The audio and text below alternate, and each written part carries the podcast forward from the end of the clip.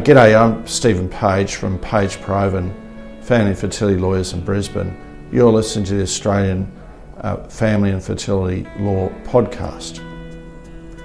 What you're about to listen to uh, is the audio version of a video that I've recorded that you'll find, uh, if you want to see the video version, uh, on the Page Provan website. But in the meantime, enjoy, enjoy this uh, listening to my voice. Uh, I hope you find it informative. Uh, and if you've got any inquiries, of course, please contact us. G'day, Stephen Page from Page Provan Family and Fertility Lawyers. And today I'm talking about going overseas for egg donation. There are really three things you need to know about undertaking egg donation overseas. So, one is a legal issue, uh, one is a quality issue, and one is the outcome. So the first one is the legal issue. Throughout Australia, it is um, an offence to pay uh, or to give, it's to offer or to give consideration, to use the jargon, uh, for the supply of a human egg, human sperm, or human embryo. And there's an exception for reasonable expenses, whatever they are, and it's a pretty vague term about what they are, but the offence is up to 15 years imprisonment. So, really heavy offence. And it's really complex because the Commonwealth Parliament has limited constitutional powers. We have a Commonwealth Act, and then we have matching acts which are allowed to stand uh, from every state and the ACT. For some reason, the Northern Territory hasn't got one.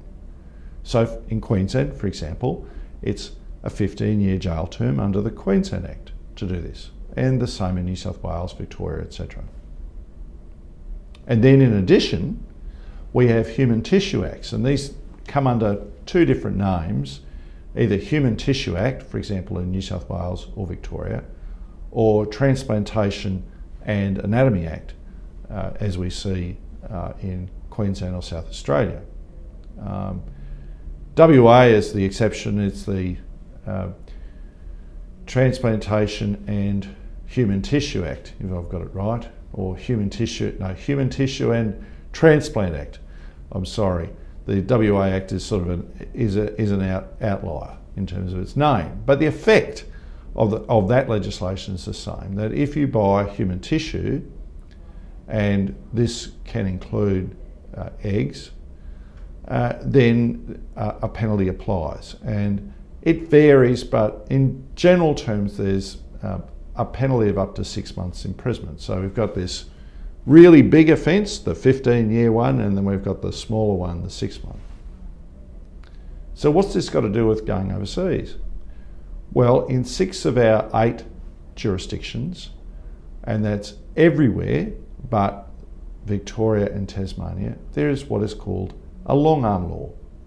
And that reaches out like a long arm. It extends the jurisdiction of that place overseas or interstate. And to give you a couple of examples, Section 10C of the New South Wales Crimes Act or Section 5 capital G of the Criminal Law Consolidation Act um, 1935 from uh, South Australia. But everyone has them Queensland, uh, New South Wales, ACT, South Australia, Western Australia, Northern Territory, except Victoria and Tasmania. So, what that means is if you undertake egg donation uh, overseas, so say for example, you want to burn a lot of money and you go to California and do it there, or even if you spend a lot less money and you go to a Latin American um, destination or Europe, if it's seen to be a commercial amount, there is a risk that you could be unintentionally committing that serious criminal offence at home. And so, what I'd say to you is before you sign any contract, go and get expert legal advice, whether it's from me or someone else, to make sure you aren't hitting the tripwire um, through the minefield of an offence punishable up to 15 years jail and another one potentially of a fine or six months jail.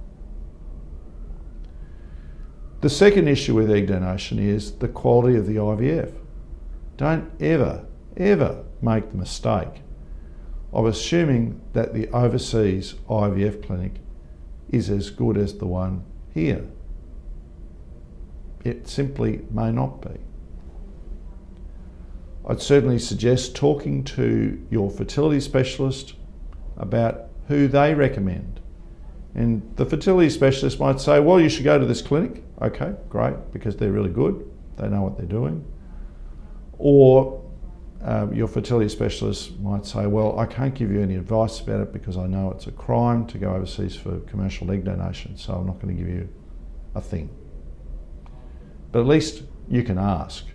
Certainly, I have a view about what clinics are good and ones to avoid, um, but of course, I'm only relying on what uh, general industry knowledge and what my clients are telling me. I'm not um, a specialist, a fertility specialist. So you would hate for, for a lawyer to be that, um, but I, am not.